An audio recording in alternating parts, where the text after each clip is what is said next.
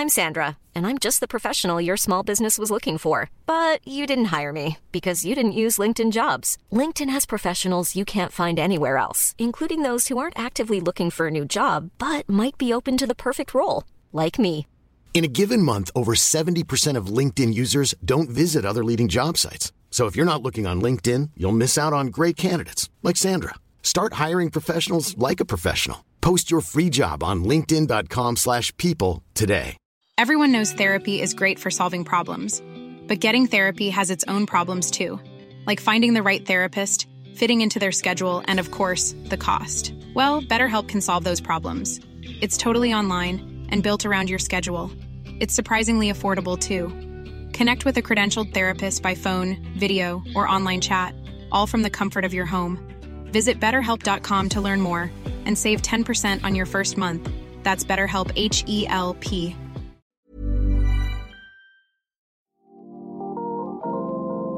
Det här är ett samtal med Stella Sizinski, specialist i kardiologi och internmedicin samt verksamhetschef vid Universitetssjukhuset i Örebro. Hon är tillsammans med Mats Alvesson författare till boken Dumhetsbekämpning, bättre organisationer och mer mening i arbetet. Vi talar om upptagenheten med onödiga möten, internutbildning och dokument. Varför ägnar sig så många människor i vår samtid åt arbetsuppgifter som inte gör någon skillnad? Miljoner går årligen åt i offentlig sektor åt sådant som inte behövs samtidigt som det saknas vårdpersonal och vårdköerna ständigt växer.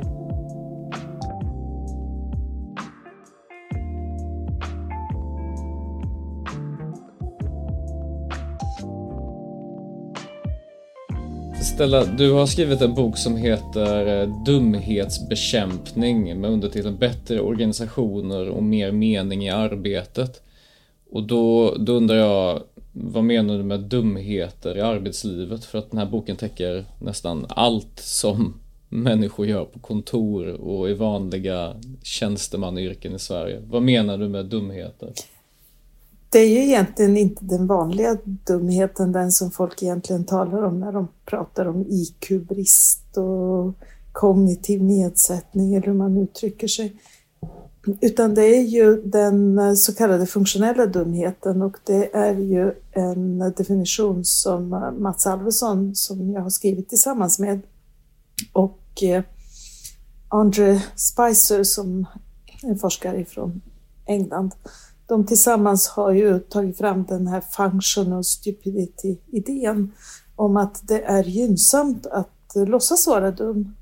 Helt enkelt spela, spela spelet, inte störa den allmänna åsikten, inte störa överenskommelsen att här är vi trevliga på arbetsplatsen och vi ställer inte så mycket krav på varandra.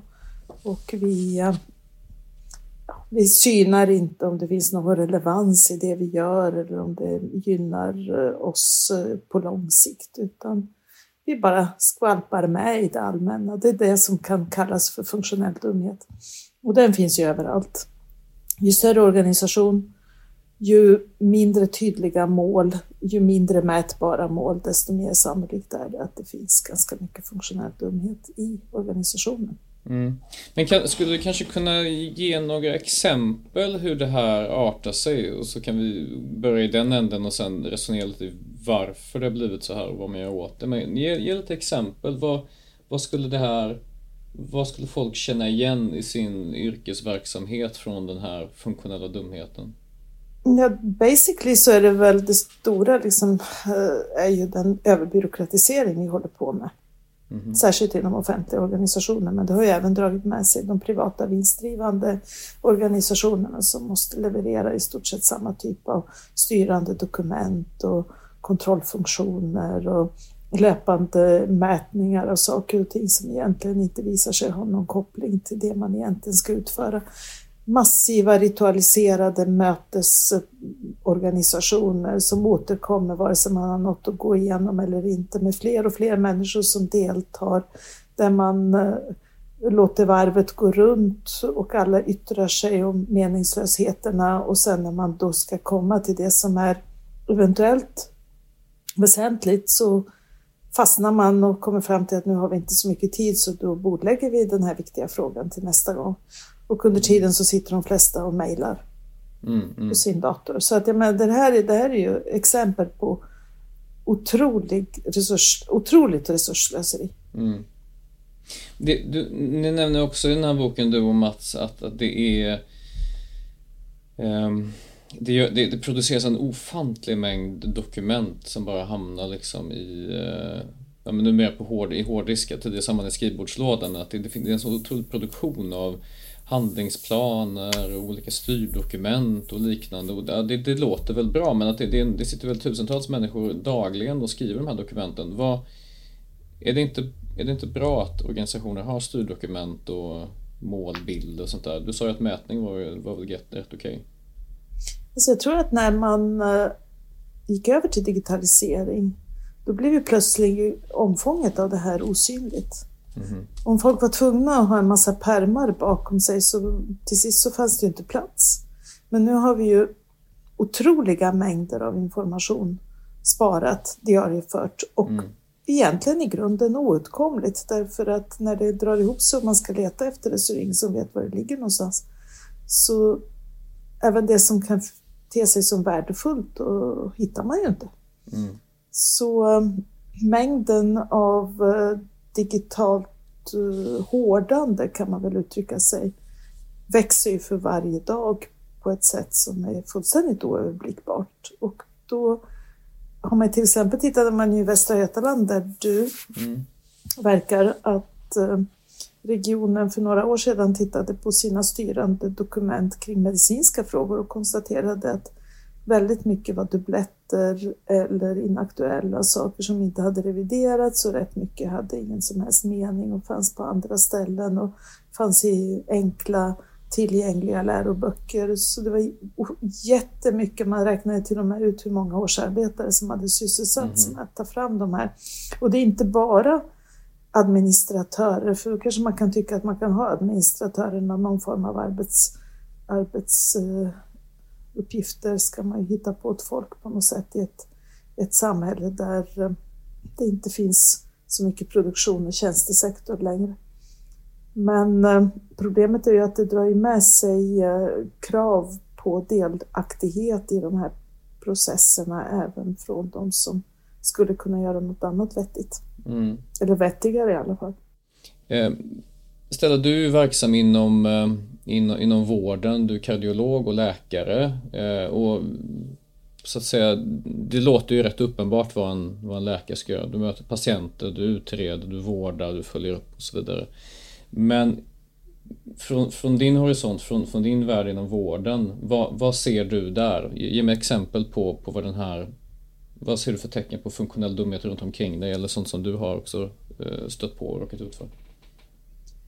Just nu så är det ju alla dessa utbildningar i saker som i grunden inte har med uh, yrket att göra. Mm. Det är ju mycket kring lika berättigande, diskrimineringsgrunder, hbtq-frågor, värdegrund etc. etc. Jättemycket sånt och dessutom så har vi ju väldigt stor överbyggnad av dokumentation. Nu till exempel ska ju många regioner byta journalsystem. Mm. För dokumentation av patientrelaterad information och den är ju viktig naturligtvis men det är ju en sån enorm apparat. Folk ska ju sitta upp till två heldagar för att lära sig att skriva i ett nytt journalsystem. Mm. Och eh, vi vet ju att läkare lägger ner minimum 50 procent av sin arbetstid till olika former av dokumentation varav kanske, kanske på sin höjd 20 procent har betydelse för mm. patienten och resten är eh, ja, meningslösheter. Man mm. städar mm. inte bort. Mm. Så att som läkare så är jag i allra högsta grad berörd och som chef är jag definitivt berörd för att jag skulle vilja göra betydligt viktigare saker mm. för verksamheten än det jag idag gör. Mm. Men, men, har du några möjligheter att, innan jag kom, kommer in på de här sakerna som rör utbildningarna och dokumentationen, så, men kan du som chef göra någonting åt det? Alltså, eller är du som fast i det här, du och dina anställda? Jag har ju varit chef så länge, jag har varit chef i 18 mm. år och det gör ju att jag har vid det här laget ganska mycket friutrymmen som jag har gjort plats för själv. Jag har liksom själv mm. vidgat min möjlighet att inte inte regelfölja.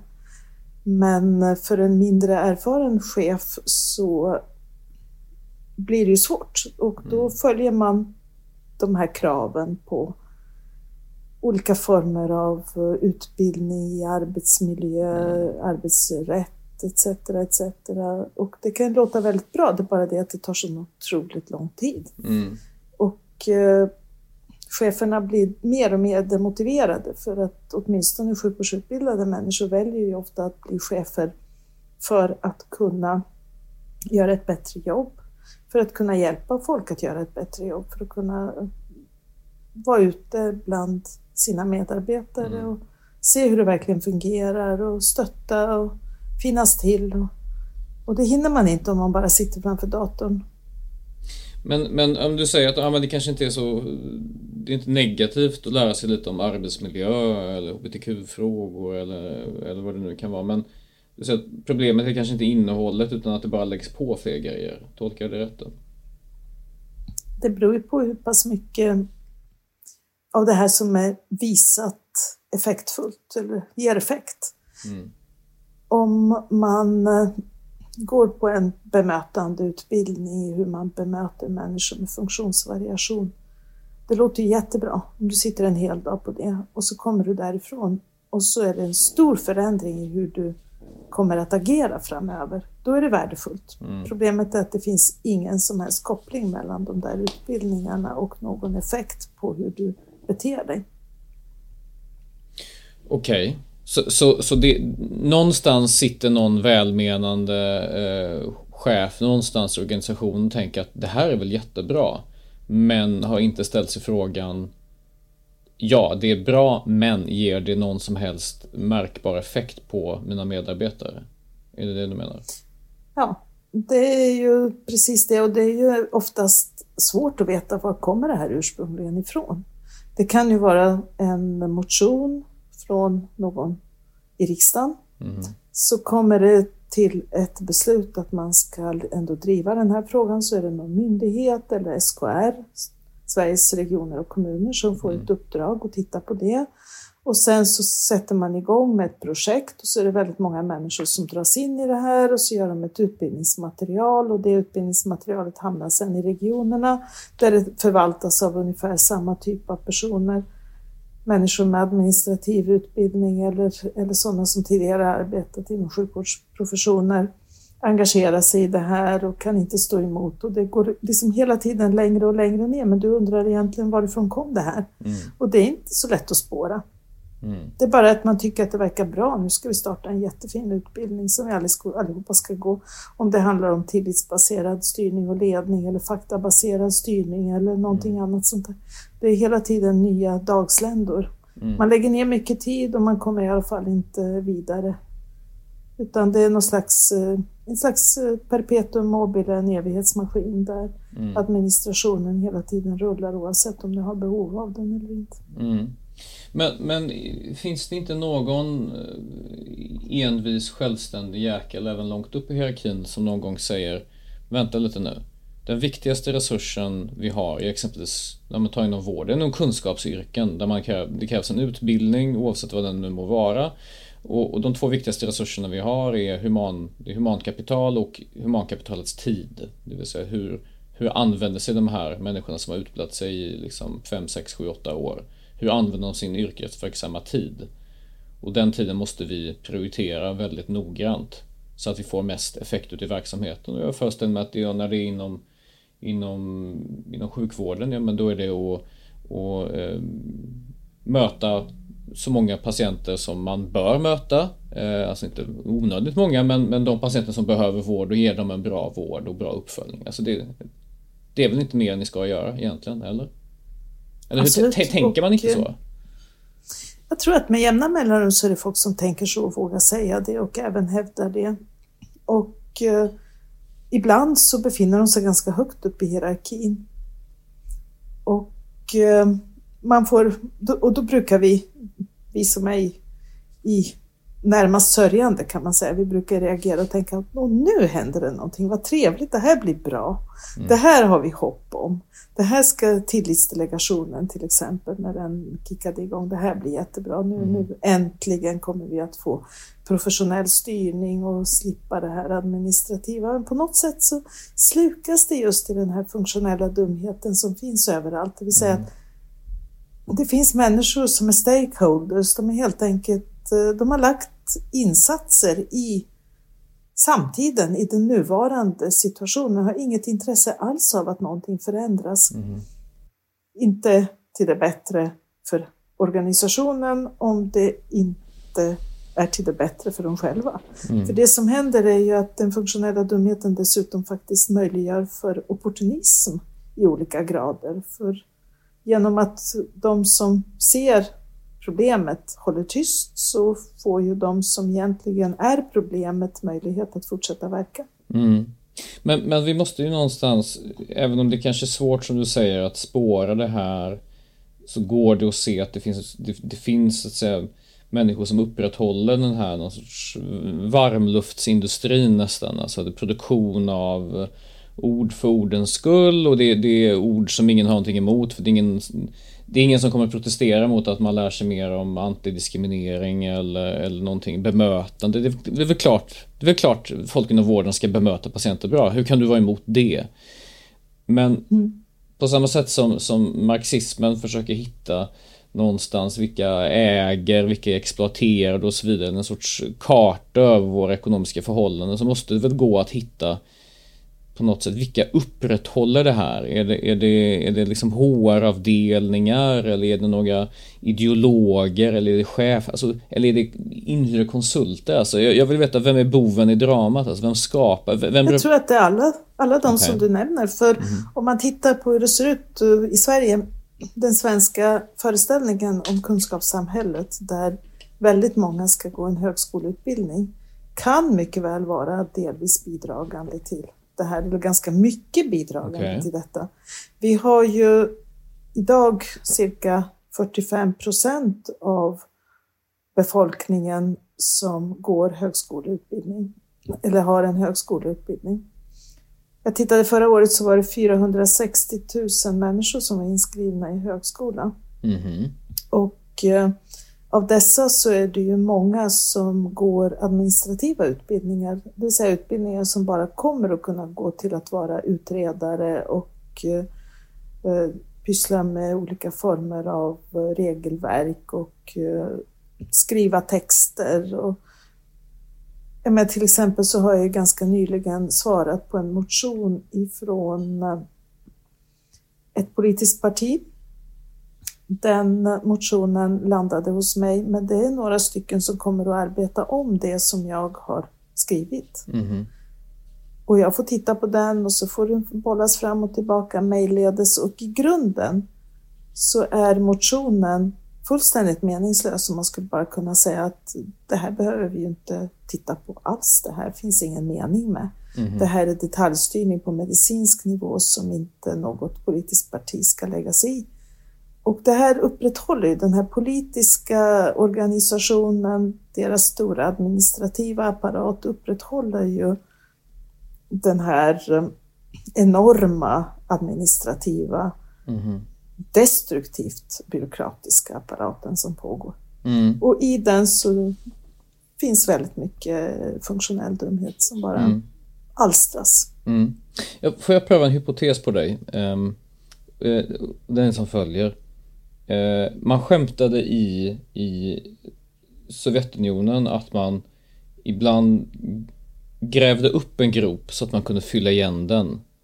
Så att på något sätt man kunde fylla budgeten för liksom en, en viss enhet. Alltså, något, något jobb behövde göras. Eh, jag kan låtsas som att jag jobbar så kan du låtsas som att du tittar på när, när jag jobbar. Eh, och att man måste ibland bara kanske specifikt inom offentlig sektor då, där man, där man har, ja, det, det, kan vara svårt att mäta någon sorts effekt alla gånger och ibland kanske inte går, ibland är det inte önskvärt. Men att om, om det är så som du säger att ja, vi har en väldigt stor kull människor som kommer ut från universiteten som har utbildning i olika administrativa funktioner. Jag vet inte om det är förvaltning du tänker på eller vad det nu kan vara, ekonomer, jag vet inte. Det är ekonomi och det är förvaltning och det är HR och det är juridik och mm. olika former av kortare kurser som ja. inte leder till ett en, en liksom program men Nej. som ändå utbildar. Mm. Och, och, att det här blir någon sorts motsvarighet av den här sovjetiska gropen som grävs ut för att man ska kunna fylla igen den. För då har man ändå gjort två stycken arbetsuppgifter. Att det här, att det här är någon sorts eh, medelklass tjänstemannaversion av det, av den det tomma arbetet som man gjorde i Sovjet på något sätt. Att mm. Nu är de utbildade och, och, nu gör vi någon sorts gigantisk marknads, arbetsmarknadsåtgärd för dem. Det vill säga det ser ut som att det är nytta men det är inte så mycket, mycket nytta. Att det på något sätt, jag säger inte att någon sitter och planerar det här för jag tror inte att någon är så förslagen att de tänker att det här är en bra idé. Jag tror inte någon tycker det är en bra idé. Man tycker uppriktigt att det här jobbet som görs, som du kallar för funktionell dumhet, på riktigt är värdefullt. Vad, vad, tror du om den hypotesen? Att det här är på något sätt motsvarigheten av... Ja, det är en arbetsmarknadsåtgärd. Ja, det, det är det väl förstås. Eh, visst, eh, om vi bestämmer oss först och främst att arbetslinjen är otroligt viktig, det vill säga mm. att man är inte människovärd om man inte arbetar. Vill säga att du ska, du ska inte gå till arbete, du ska plåga dig ut året runt. Mm. Gå iväg till någonting, sätta dig någonstans och göra någonting som kan betraktas eller åtminstone definieras av omgivningen som ett arbete. Så har ju man har ju de här diskussionerna kring bullshit jobs, mm. det vill säga meningslösa arbeten som kan tas bort utan att någon märker något. Eller pseudoarbeten och det har vi referens till i, i boken mm. som vi har skrivit så finns det ett antal referenser om de här meningslösa arbetena. Och man kan ju se dem som, okej okay då, vi låter det vara så. Det här är vårt, vår variant av, av eh, sysselsättningspolitik för att sysselsättning är någonting extremt viktigt. Men eh, samtidigt så är folk, de mår inte bra.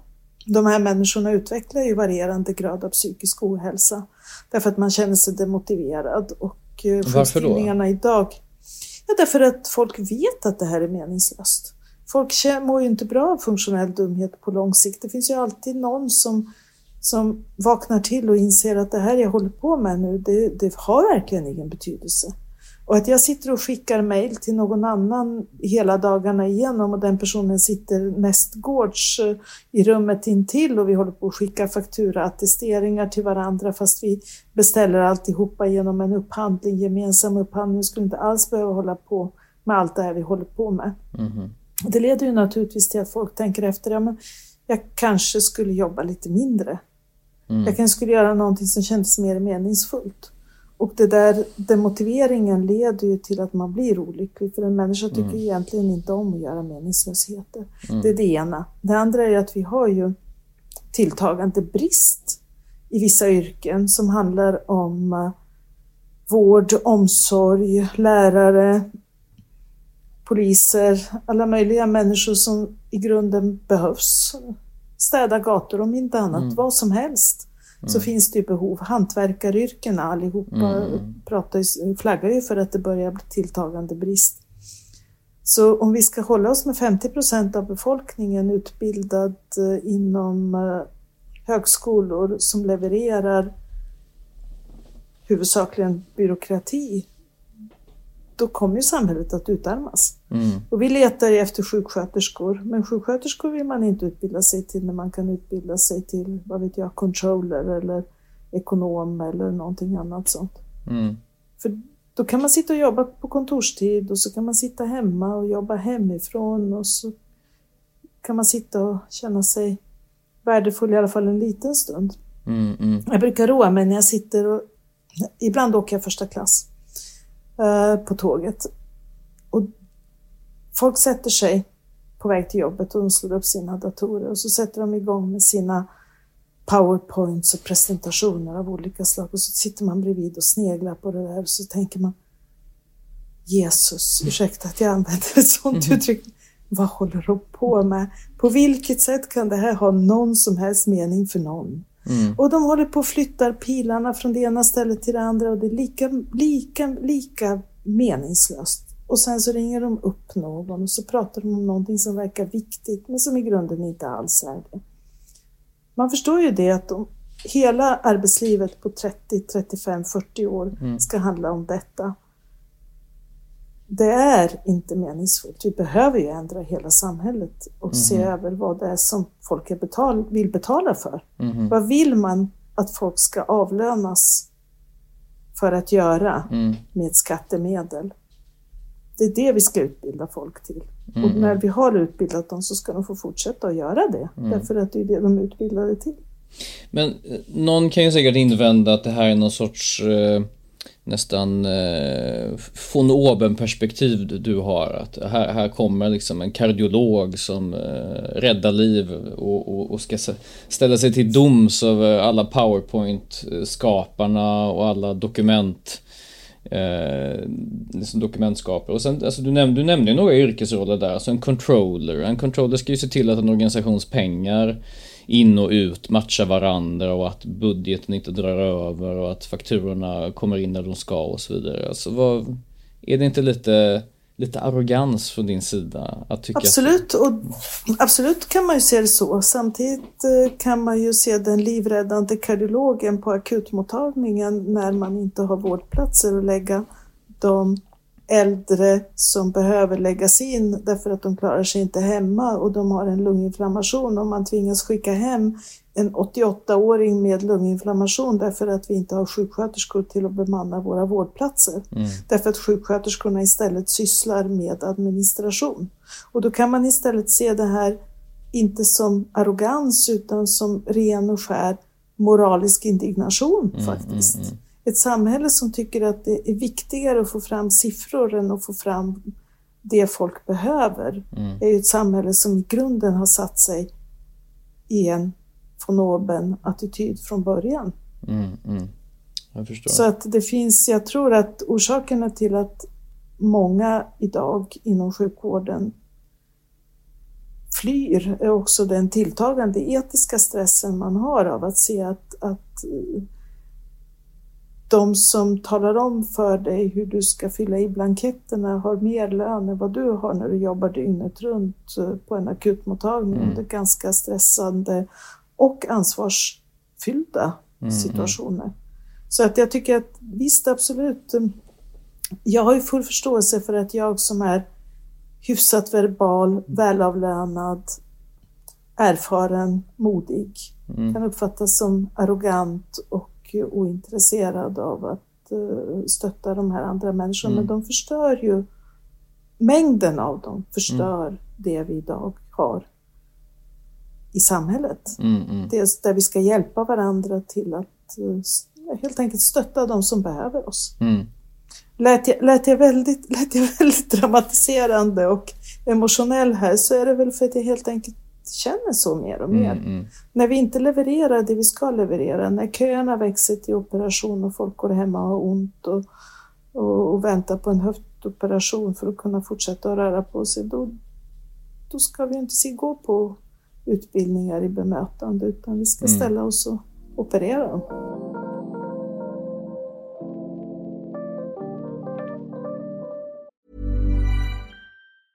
Life is full of awesome what ifs, and some not so much, like unexpected medical costs. That's why United Healthcare provides Health Protector Guard fixed indemnity insurance plans to supplement your primary plan and help manage out of pocket costs. Learn more at uh1.com. There's never been a faster or easier way to start your weight loss journey than with PlushCare. PlushCare accepts most insurance plans and gives you online access to board-certified physicians who can prescribe FDA-approved weight loss medications like Wigovi and Zepbound for those who qualify. Take charge of your health and speak with a board-certified physician about a weight loss plan that's right for you. Get started today at plushcare.com slash weight loss. That's plushcare.com slash weight loss. plushcare.com slash weight loss. Hiring for your small business? If you're not looking for professionals on LinkedIn, you're looking in the wrong place. That's like looking for your car keys in a fish tank. LinkedIn helps you hire professionals you can't find anywhere else, even those who aren't actively searching for a new job but might be open to the perfect role. In a given month, over 70% of LinkedIn users don't even visit other leading job sites. So start looking in the right place. With LinkedIn, you can hire professionals like a professional. Post your free job on linkedin.com slash people today. Jag får intrycket att Eh, du nämnde tidigt i vårt samtal så nämnde du att ja, men det här finns både i privat och offentlig sektor men att problemet är sannolikt större offentlig sektor. Och mitt intryck är att när det skedde många nyanställningar inom, inom privat sektor under 2020, 2021 och många jobbade distans och så vidare. Då kostade sig privat sektor på en hel del liksom HR-strateger, arbetsmiljövetare och, och eh, mångfaldskonsulter och liknande liksom, i hela västvärlden. Eh, men när, när eh, räntorna gick upp och, och, pengar inte var lika billigt och kundunderlaget minskade för att kunderna fick också mindre pengar. Då skar man rätt eh, oceremoniellt just bland de funktionerna som, som, som du talar om. För att man någonstans från ett företagsekonomiskt perspektiv så insåg man att ja, men de här funktionerna är de som inte skapar ett... De kan kanske skapa något sorts indirekt mervärde för organisationen, kanske. Men de skapar i alla fall inget mervärde för kunden, det vill säga de producerar ingenting, vad det nu man, om det är ett techbolag som, som skapar mjukvara eller någon som säljer någonting så, så är det funktioner som inte är så att säga, kundnära eller de är inte kritiska för att organisationen ska kunna producera vad man nu gör. I privat sektor så har man ingen det finns ingen sentimentalitet kring det. Utan behöver man skära så skär man, annars går man under. För det finns ingen som kommer hålla under, under armarna. Um, I någon mån är jag mindre orolig för det här eller det jag läser om i er bok tycks eh, ändå påverka privat sektor mindre för att den har en självreglerande kraft på något sätt. Men det har inte offentlig sektor. Nej, naturligtvis. Det är ju lättare inom... Alltså ju enklare en organisation är.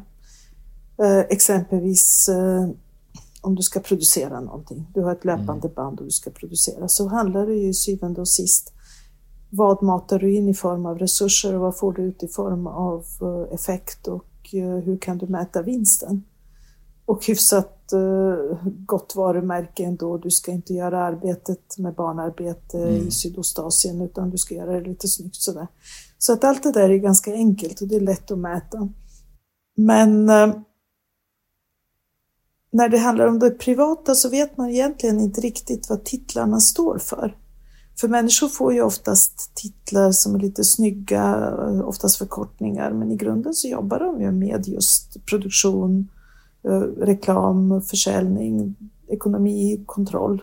Så att det går ju att tala om. Du, du kanske heter något jättefancy med eh, Research Design Officer eller något annat sånt där. Men i, i slutet så handlar det om att du bara presenterar den nya bilen för de som ska vara återförsäljare.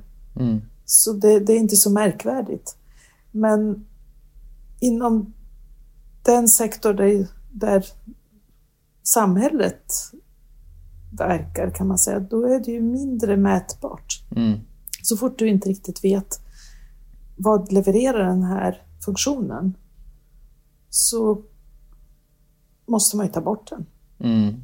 När man inte kan säga varför har vi det här? Varför, varför har vi de här Eh, nätverken för, vad vet jag, förebyggande hälso och sjukvård inom eh, vissa små delar här och där och de inte uträttar något annat än att sitta och fundera på om de ska skriva ihop någon fin liten, liten broschyr och dela ut vid skolorna och så. Det, det, det är bra men det leder ju inte till något. Mm, mm det kan, eller rättare sagt, det är inte bra. Det ser bra ut, mm. men det leder verkligen inte till något. Nej. Vi måste veta att om vi börjar dela ut broschyrer så ska folk exempelvis söka vård i tid eller sluta röka eller andra sådana saker. Man måste ju mäta vad effekterna ger. Mm. Samtidigt så finns det ju en, en diskussion om, om det som kallas för New Public Management, det vill säga någon sorts managementfilosofi där man, där man just vill kunna utvärdera, man vill ställa upp utvärderingsbara mål så att man vet att det vi gör leder till någonting vettigt. Eh, och det har ju funnits en kritik, inte minst jag har kritiserat just mäthetsen inom, inom vissa yrken, alltså exempelvis ja, men inom vården där, där en mäthets kan leda till att man på något sätt inte eh, man litar inte på att på att läkarna, personalen vet vad de gör utan, utan man vill bara se någonting på sista raden, att det finns någonting mätbart. Man strävar efter det här mätbara. Eh, finns det inte en risk om man tar ditt perspektiv att det blir just man missar vissa värden som kan skapas som inte är direkt mätbara? Eller tror du man kan hålla koll på det ändå? Uh, jag hängde inte riktigt med. Tror att... För jag tror att jag tror resonemanget, när jag menar mm. resonemanget du har är uh, Alltså New Public Management handlar ju om att du mäter någonting för att göra det mätbart. Mm. Så hela idén med New Public Management är ju styrningen av det allmänna genom man letar mätbara variabler. Kan man säga. Precis. Ja. Sen om de här mätbara variablerna i sin tur leder till någonting som gynnar verksamheten eller de som verksamheten ska tjäna. Lärare ska eh, undervisa, läkare ska operera, sjuksköterskor ska vårda, lägga om, trösta. Allt det här som vi ändå sysslar med som är vår grundläggande verksamhet.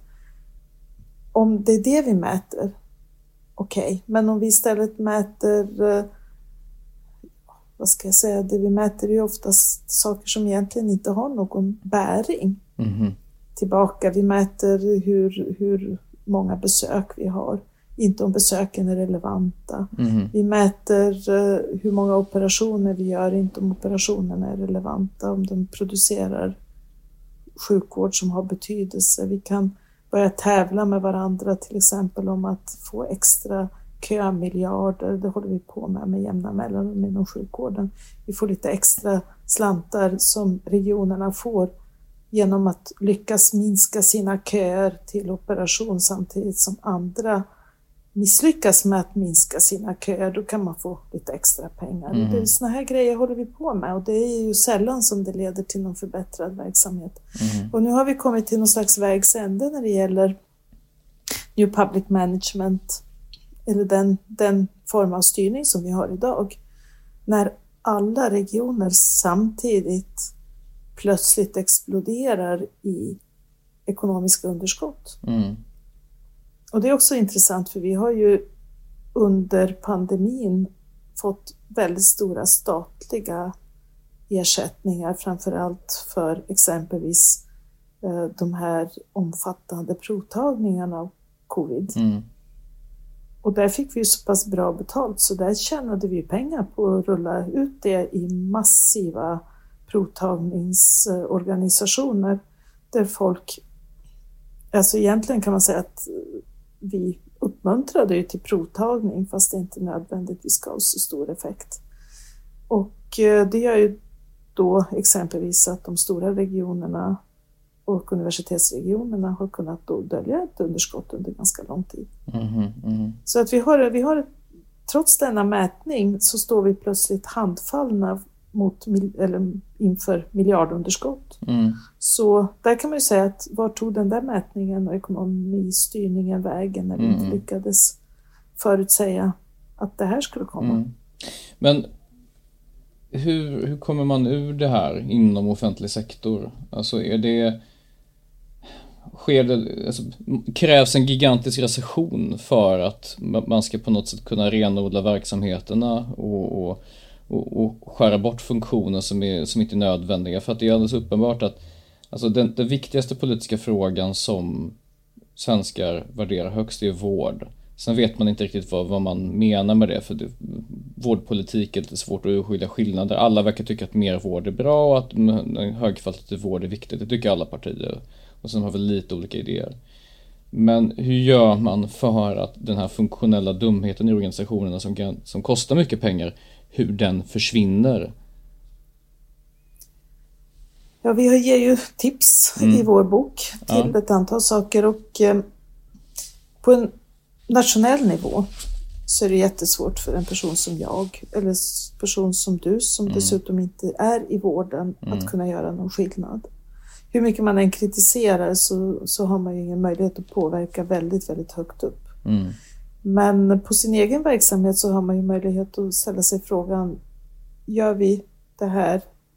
Är det meningsfullt? Ska vi verkligen fylla i de här registren? Mm. Behöver vi göra den här dokumentationen? Är det rimligt att vi till exempel eh, en sån enkel sak som att man visade att eh, om man byter kläder mellan operationerna, det vill säga kirurgen går mm. och byter kläder mellan varje operation oavsett hur, hur eh, ren man känner att man är, om man inte har mm. blivit svettig och inte fått på sig något, något som behöver tas bort och så. Mm.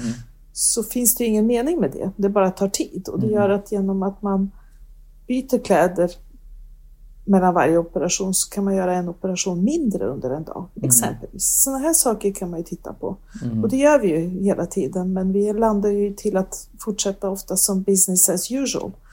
Och sen behöver vi få tillbaks, i syvende och sist så behöver vi få tillbaks de som sitter och, gör, och håller på med huvudsakligen byråkratiska processer mm. in i vården om de har en sjukvårdsutbildning. Och sen behöver man få stöd in i sjukvården, exempelvis direkt eh, med HR-frågor och ekonomi, det ska göras av HR och ekonomer och inte av sjuksköterskor eller mm, läkare, mm, exempelvis. Mm. Så att det finns ju många ställen där man kan titta där man är. Mm.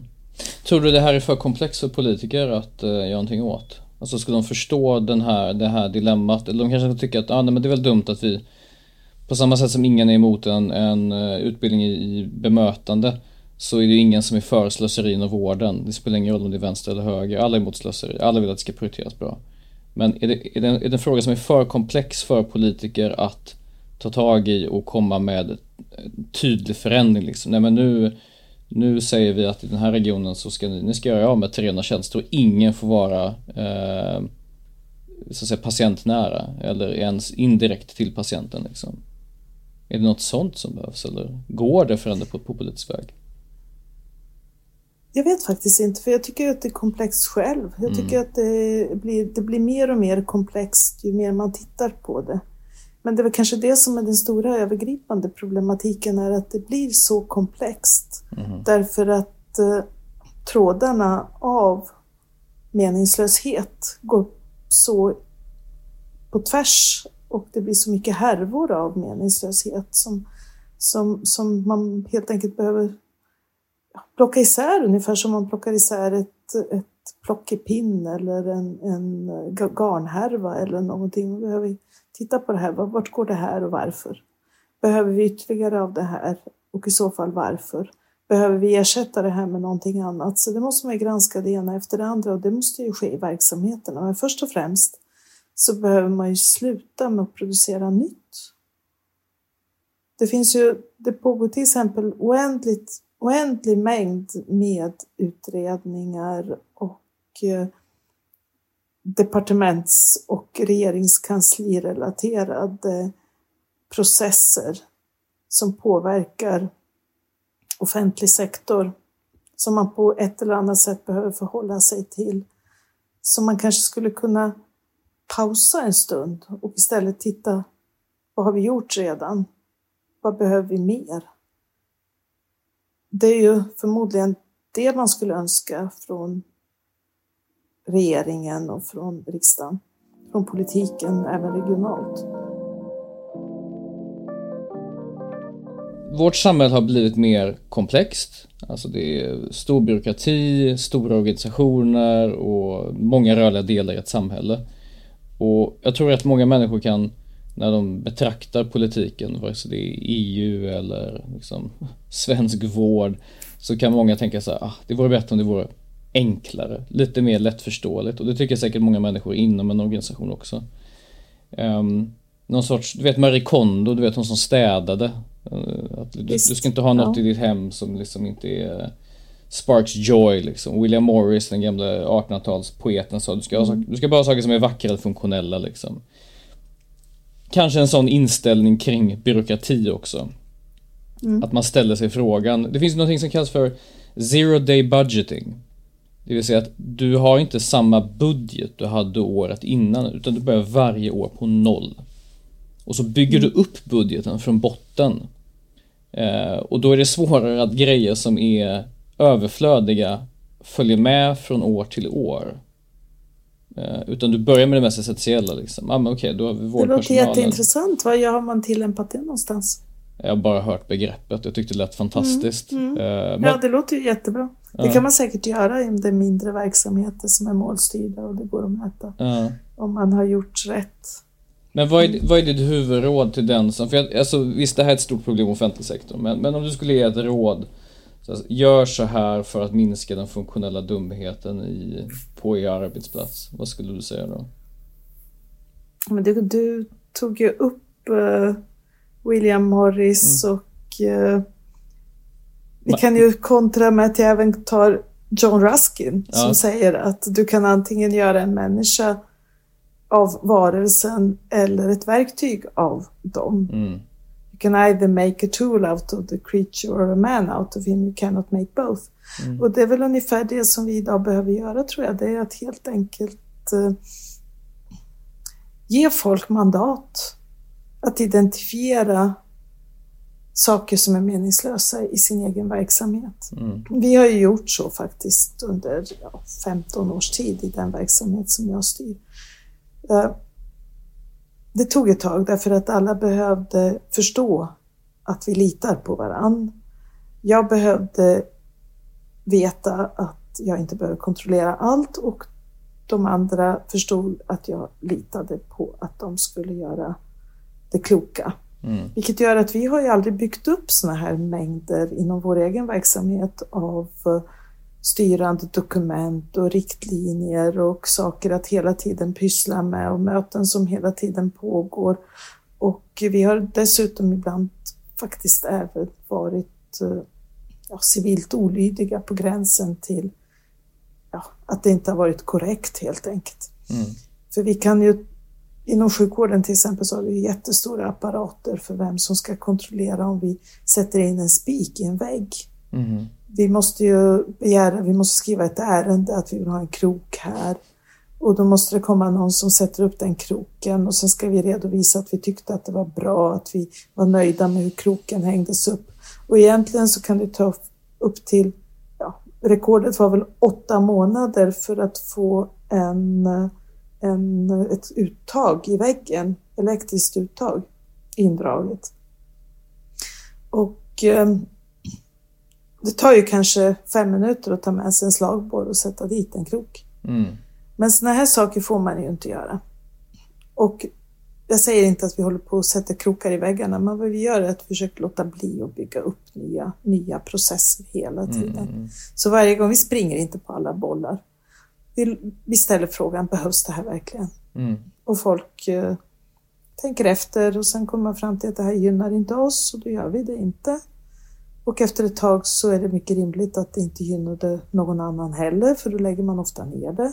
Så att det kommer upp nya projekt hela tiden. Det just nu är det här särskilt mycket fokus och då springer alla på den bollen.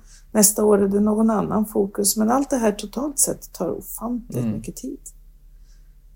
Förhoppningsvis, har... ja. förhoppningsvis drabbas någon av väldigt stark dödsångest över att vad gör jag med mitt liv och vad gör jag med andras liv?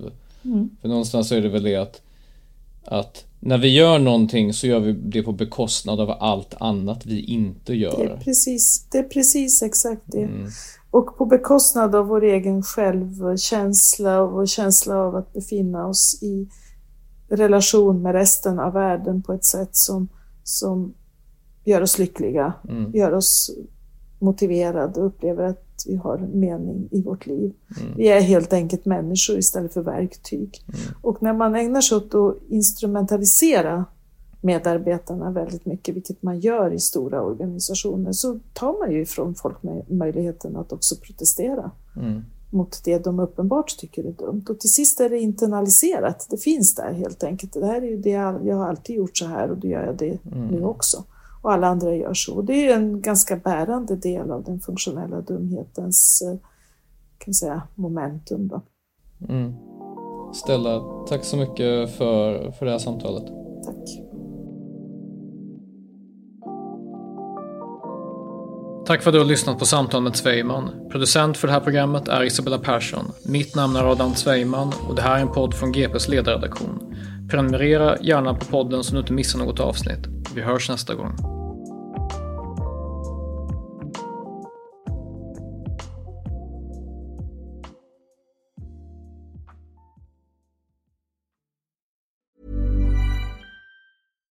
Hi, I'm Daniel, founder of Pretty Litter. Cats and cat owners deserve better than any old fashioned litter. That's why I teamed up with scientists and veterinarians to create Pretty Litter. Its innovative crystal formula has superior odor control and weighs up to 80% less than clay litter. Pretty Litter even monitors health by changing colors to help detect early signs of potential illness. It's the world's smartest kitty litter. Go to prettylitter.com and use code ACAST for 20% off your first order and a free cat toy. Terms and conditions apply. See site for details. Hey, it's Paige DeSorbo from Giggly Squad. High quality fashion without the price tag? Say hello to Quince. I'm snagging high end essentials like cozy cashmere sweaters, sleek leather jackets, fine jewelry, and so much more. With Quince being 50 to 80% less than similar brands. And they partner with factories that prioritize safe, ethical, and responsible manufacturing. I love that. Luxury quality within reach. Go to quince.com slash style to get free shipping and 365 day returns on your next order. Quince.com slash style.